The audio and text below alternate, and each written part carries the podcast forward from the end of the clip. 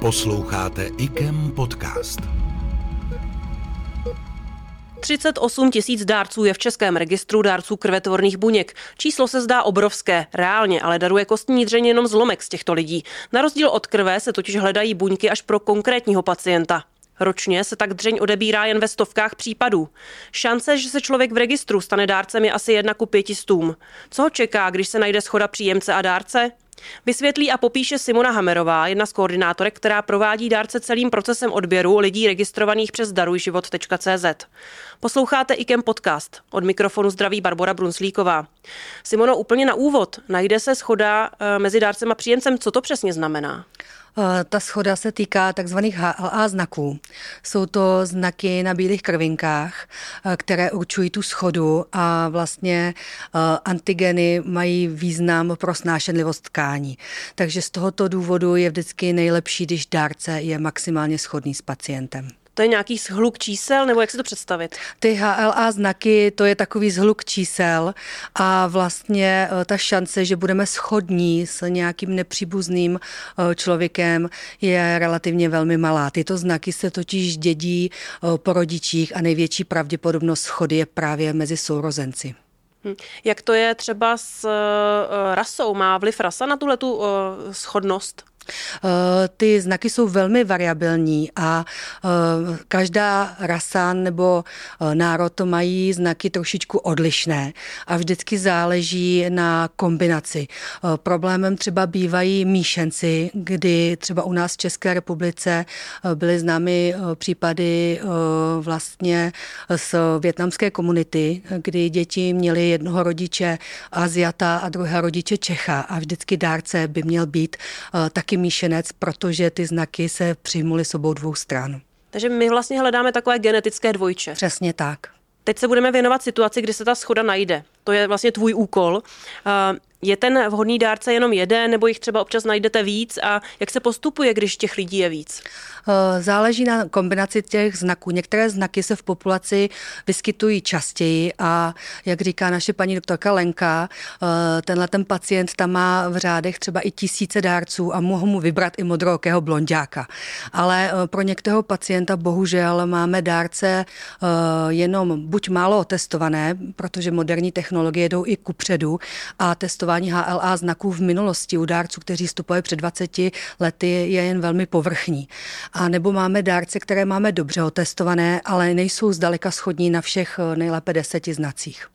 Co v případech, kdy právě není žádný dárce, jak se postupuje? Tam eh, je, se dá třeba čekat nebo nedá? Eh, existují diagnózy, které velmi spěchají a lékaři transplantačních center, kteří mají na starosti konkrétního pacienta s konkrétní diagnózou, eh, třeba vezmou raději méně schodného dárce, než aby se zdravotní stav pacienta rychle zhoršil. A naopak existují diagnózy, u kterých je možné vyčkávat i třeba více než rok a oni si rádi počkají, jestli během této doby nevstoupí někde ve světě prostě nějaký vhodný dárce, který bude schodný. Další krok oslovení dárce. Eh, o vstupování do registru, o tom, jaké jsou požadavky, o tom jsme mluvili hodně, ale teď vlastně se opravdu budeme dneska věnovat tomu, jak eh, ti dárci vlastně, jaký je postup. Když jim zavoláte, jak ti lidé reagují? A tak většinou jsou velmi překvapení a dost často bývá v telefonu i ticho.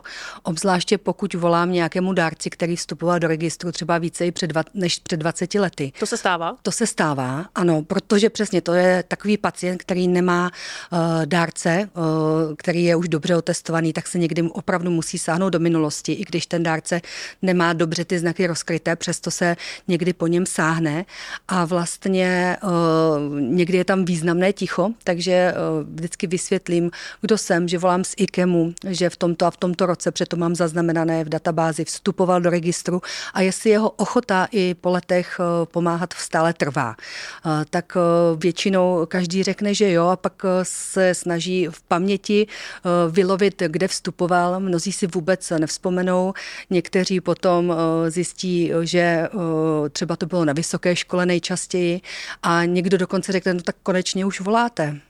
Stane se třeba někdy, že někdo vstoupí a hned jde tedy? Je to taky výjimečné, eh, že někdo vstoupí a oslovíme ho za krátkou dobu, i přesto, že jsme mu třeba říkali, eh, že eh, ta šance, že bude darovat, je relativně hodně malá, tak samozřejmě i tyto dárci jsou velmi překvapení, protože si mysleli, že to je nějaká hudba budoucnosti a my třeba zavoláme v řádově za pár měsíců. Nějaká vtipná historka teda eh, z tohoto ranku? Ano, mě, eh, volala jsem jednou eh, dárci takovému mladému muži a říkala jsem mu, že uh, byl teda předběžně vybrán a že by bylo dobré, kdyby přijel k nám do IKEMu na takzvané verifikační vyšetření. A on mi říkal, jasně, není problém, já teda teď jdu v tramvaji, tak já vystupuju a jedu hnedka obratem teda za vámi. Což mě pobavilo, protože takhle zase rychle uh, ta transplantace uh, nespěchá. Dárci mají docela um, dlouhou možnost si všechno promyslet myslet a ten interval nejčastěji eh, bývá mezi dvěma až šesti měsíci. Než tedy dojde. Než dojde. Ale samozřejmě jsou i odběry, které jsou naopak eh, velmi zrychlené a spěchají. A to je potom jak eh, rychlá hudba budoucnosti? Eh, měla jsem před nedávnem dárce, který přišel jeden týden na to verifikační vyšetření a většinou transplantační centrum má do dvou měsíců dát vědět, eh, jestli teda se potvrdila schoda v nových krevních testech a jestli budou mít o něj zájem, třeba ho jenom rezervovat jako backup a hnedka další týden dali žádost o odběr. Jak je možné, že se vlastně může čekat dva až šest měsíců, třeba i u pacientů, kteří jsou v ohrožení života? Tam se udržuje nějakou léčbou, nebo jak se to dělá? Přestože to není tedy tvůj rank, tak se na to zeptám. Eh, většinou v transplantačním centru, pokud tam eh, přijde pacient, který má nějakou závažnou eh, hematologickou chorobu, velmi často to bývá i onkologického nemocnění, mezi nejznámější patří třeba leukemie, tak oni hnedka začnou dávat žádosti o vyhledání dárce. Je to taková rezerva pro ně a v prvé řadě se nejprve snaží toho pacienta léčit. Často to bývá i cykly chemoterapii. A může se stát, že některý pacient na tu chemoterapii dobře zareaguje a vlastně to onemocnění je zažehnáno. Některý pacient zareaguje dobře, ale po čase se to onemocnění zase vrátí. A to je okamžik, kdy už potom třeba i ta transplantace spěchá, ale oni už mají ty dárce otypizované s předstihem, aby věděli, po kterém mohou v rychlosti sáhnout. Jak nejdéle byl zaregistrovaný člověk, kterému si volala ty nebo nějaká z kolegyň? Eh, koukala jsem eh, na to přednedávnem, byl to rok 99, eh, kdy jsem volala takovému dárci a vlastně dárci mají průběžně nás informovat o změně kontaktních údajů a změně na zdravotním stavu. A bohužel v tomto případě se myslím stalo, že dárce už po letech nebyl v tak perfektně vyhovujícím stavu, protože ty kritéria jsou velmi přísná. Takže my tam máme určité množství lidí, ale ne všichni jsou aktuálně aktivní k tomu darování. Eh, ale eh, i se nám stalo, že eh, člověk taky kolem roku 2000, co vstupoval, tak byl ochoten, byl zdrav a přišel na předběžné vyšetření. Tady je možná dobré říct, že ty údaje se dají změnit jednoduše na www.darujživot.cz, kde jsou maily, nebo případně tam se dá i vyplnit nějaký do... Ano, tam se vyplňuje formulář, kde eh, dárci mohou změnit kontaktní údaje a případně, eh, pokud chtějí být vyřazeni, protože znají eh, ty podmínky a překážky dárcovství, tak mohou napsat diagnózu, pro kterou ho můžeme vyřadit. Jsi tady mluvila o verifikačním vyšetření. Jak je to dál? Dva až šest měsíců? Co se děje během těch dvou až šesti měsíců, kdy se vlastně čeká na tu transplantaci s tím dárcem? Ano, čeká? odeberou se ty vzorky. U toho verifikačního vyšetření s dárcem eh, vedeme pohovor, abychom zjistili vůbec jeho možnosti darování. Protože my spadáme do mezinárodní sítě eh, registru a transplantačních center, eh, takže chceme mít jistotu, že vlastně dárci případně, že by ho oslovili k darování, by nic nebránilo. Někdy udělávám, někdy děláme takovou sondu i do jeho soukromí, eh, jestli v rodině bude mít podporu. Když má maminku, která má děti, tak nás určitě zajímá, jestli když budou nemocné, eh, tak se eh, o ně někdo postará, třeba manžel nebo babičky, nebo mám dárce, kteří pracují třeba pod zaměstnavatelem, tak jestli i ten zaměstnavatel je střícný, aby ta cesta opravdu byla volná a nic tomu nebránil, protože pokud by to byl odběr do zahraničí, tak eh, nutnost podání toho štěpu je od 48 do 72 hodin. Je to logisticky i náročné a chceme mít jistotu, že všecko eh, dobře dojde ke zdárnému konci. První, co přijdou ty výsledky, jestli ta schoda se tam potvrdila A vlastně potom to transplantační centrum často dává nám informaci, na jak dlouho chtějí dárce zrezervovat. Od těch výsledků většinou všichni rezervují plus minus tři měsíce a to je taková informace, kdyby pacient asi měl být otransplantován. Je otázkou, jestli si vyberou toho mého dárce jako hlavního dárce, anebo jestli ten můj dárce bude pouze backup, protože vždycky je dobré mít nějakou rezervu. A to je plně v kompetenci těch lékařů transplantačních center. Eh, většinou eh, si vybírají podle věku. Vždycky mají raději mladšího člověka, eh, raději mají hmotnějšího, statnějšího člověka, muže. A když si vybírají ženu, tak aby neměla i větší počet dětí kvůli případným protilátkám. Na krevní skupině vlastně nezáleží. To se může vlastně změnit potom? Ano, ano. Krevní skupina se potom mění podle uh, toho dárce. Teď už se blíží ten čas toho odběru a co čeká vlastně toho dárce. My vždycky vysvětlujeme, odběr probíhá na separátoru, podobně jako u krevní plazmy, nicméně nějak se ty krvetvorné buňky z té kostní dřeně, protože dnes se odebírají krvetvorné buňky z kostní dřeně, musí dostat. Co se děje? Tak eh, dárce před odběrem na separátoru musí podstoupit přípravu, která spočívá v tom, že si aplikuje eh, injekční přípravek, který způsobí, že se krvetvorné buňky pomnoží a vyplaví se do krevního řečiště. A potom se následně přes separátor eh, dají vyzbírat eh, nápichem obou dvou loketních žil. Jedna žíla eh, vede krev do přístroje, tam se vyzbírají krvetvorné buňky a druhá žíla je takzvaně návratová a vlastně krev se vrací zpátky do těla. U tohohle způsobu odběru nejsou žádné krevní ztráty, což je opravdu výhodou. A každý dárce, který by chtěl tento odběr podstoupit, eh, by měl dobře snášet odběry krve a neměl by trpět na nevolnosti, protože tento odběr trvá až 4 hodiny. Ty krvetvorné buňky se pak obnoví v té kostní dřeni? Ano, kostní dření je obnovitelná tkáň a tyhle ty buňky, které se pomnožily, jsou tam navíc. My vlastně máme svoje uh, buňky v, ve svých kostech pro svoji vlastní potřebu. A jediné, co je potřeba ještě podotknout a upozornit dárce, že vlastně během té přípravy, uh, během té aplikaci těch injekcí, která se dělá čtyři večery před plánovaným dnem odběru, se dárce vůbec nemusí cítit dobře, může mít takové chřipkovité příznaky, protože se ty buňky pomnožují v, především v plochých kostech, eh, což je třeba i pánev nebo eh, kosti lepky a vlastně může ho bolet celé tělo, může být unavený, může hůř spát, ale potom, co dojde k odběru a ty buňky se dostanou z těla ven, a tak zase přichází úleva. Takže únava jako při chřipce, ale nic ano. závažnějšího, to lidi nečeká? Eh, samozřejmě eh, jsou eh, tam popisovány i vlastně situace, kdy dárce může bolet trochu břicho, protože vlastně se prokrvují orgány v dutině břišní a vlastně slezina, která je skovaná v levém podžebří, se taky zvětší, protože má co společného s krvetvorbou a je potřeba, aby takový dárce se chránil třeba před nějakými úrazy, kontaktními sporty, pádech na kole, takže doporučujeme, aby byl v klidu doma.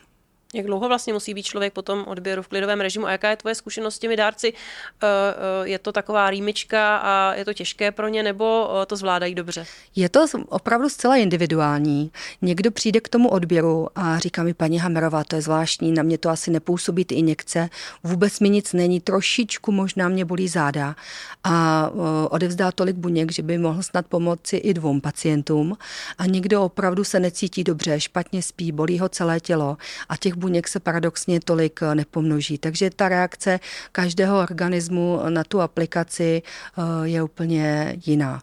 Po odběru vlastně přichází úleva, protože to, co v těle dělá ty potíže, jsou ty buňky, které jsou určené pro pacienta, jsou tam vlastně navíc. Co je potom dál? Musí pak chodit ten dárce na nějaké kontroly? Ano, my dárce eh, pravidelně eh, sledujeme. Týden po odběru by měl absolvovat eh, kontrolu krevního obrazu.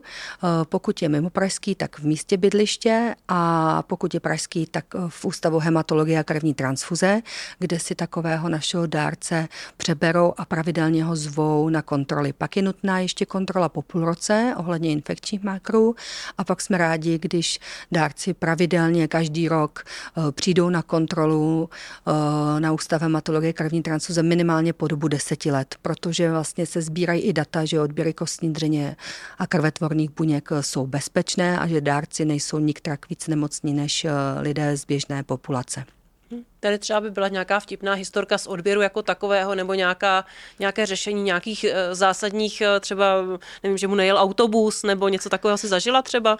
Z odběru to ne, protože z odběru i na odběr veze dárce vždycky sanitka, takže tam by nemělo dojít k žádnému sprodlení, ale přemýšlím, jaká byla vtipná historka celkově. Nenasněžilo třeba, nemohl se dostat ani sanitkou, nesnalo se vám něco Občas se stane, že když jsou dárci ze vzdálených lokalit, třeba až z Moravy a ta cesta se trošičku protáhne, tak potom takový dárce si užije jízdu i houkající sanitkou, obzvláště pokud je to odběr do zahraničí a potom v určitou dobu již na ten štěp čeká kurýr, který ještě převáží a má určitý letový plán a musí se držet toho itineráře, tak potom si možná může zažít i takovou zajímavou houkací jízdu.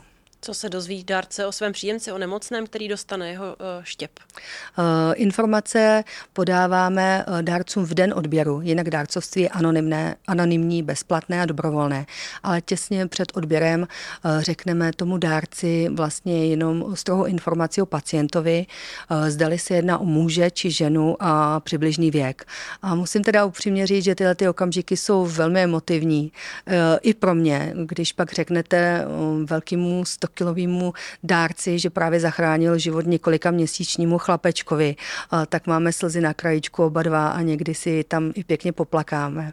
Ale na druhou stranu, i když se jedná o pacienta, který je starší, tak někdo v něm vidí svého rodiče, sourozence a vždycky je to moc, moc hezký.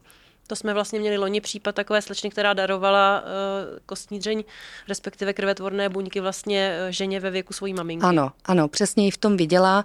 Uh, toto byl případ slečny, kterou maminka ještě doprovázela uh, na všechny vyšetření uh, tady do Prahy, takže uh, byly na sebe hodně opravdu navázané. Co se děje v případech, kdy dárce už daroval cizímu člověku a teď potřebuje někdo z rodiny? Eh, protože my vlastně toho dárce eh, už necháváme pouze pro toho pacienta, pokud by znovu onemocněl nebo by potřeboval krvetvorné buňky a nesmí už darovat znovu. Smí darovat někomu z rodiny? To je velmi častá otázka vlastně našich eh, potenciálních dárců. Ano, samozřejmě dárcovství v rodině má trošičku jiné kritéria. Pokud darujete jednou nepříbuzensky, tak z databáze je člověk vyřazen, ale pokud by bylo jakékoliv onemocnění v rodině, tak tohleto pravidlo zaniká a v rodině lze darovat i opakovat opakovaně. Poslouchali jste IKEM podcast, já děkuji Simoně Hamerové a přeji vám hodně zdraví. Děkuji za pozvání. IKEM podcast.